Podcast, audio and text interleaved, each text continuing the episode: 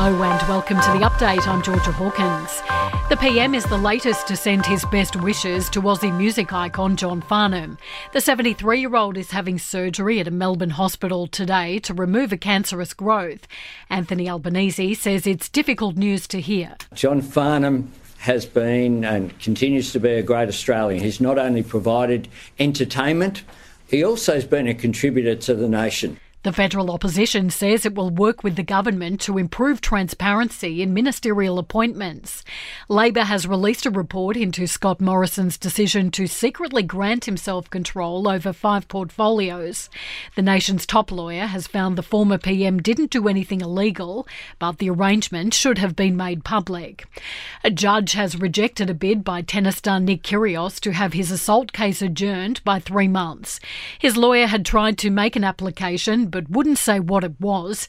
The matter will return to court in six weeks.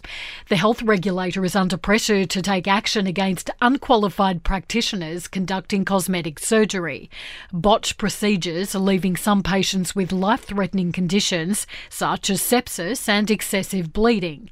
Dr. Sally Langley from the Royal Australasian College of Surgeons says an independent inquiry is needed. There are medical practitioners out there who are harming the public and undertaking procedures that carry some degree of danger to the patient's risk, and they're not being done in the acceptable hygienic practices. And more than half of surveyed girls and young women say they'd give up school or a traditional job to be an online influencer if they could. Almost 70% of those who follow at least one online content creator say they've bought something based on their recommendations. In sport, the Dragons are being accused of lowballing halfback Ben Hunt as he prepares to enter the final year of his contract. He's reportedly been offered a new deal worth $700,000 a year, well below the million dollar salary he's currently being paid.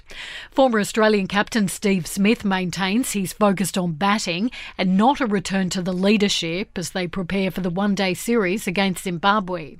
And Netball Australia has rejected a $6.5 million bailout offer to help save Super Netball.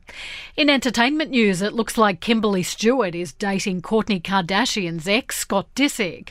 The daughter of singer Rod Stewart was photographed hand in hand with the 39 year old old reality star just hours before he flipped his Lamborghini while speeding in Los Angeles. And Nicole Kidman has revealed her seriously ripped physique, the 55 year old showing off her athletic look on the cover of Perfect magazine.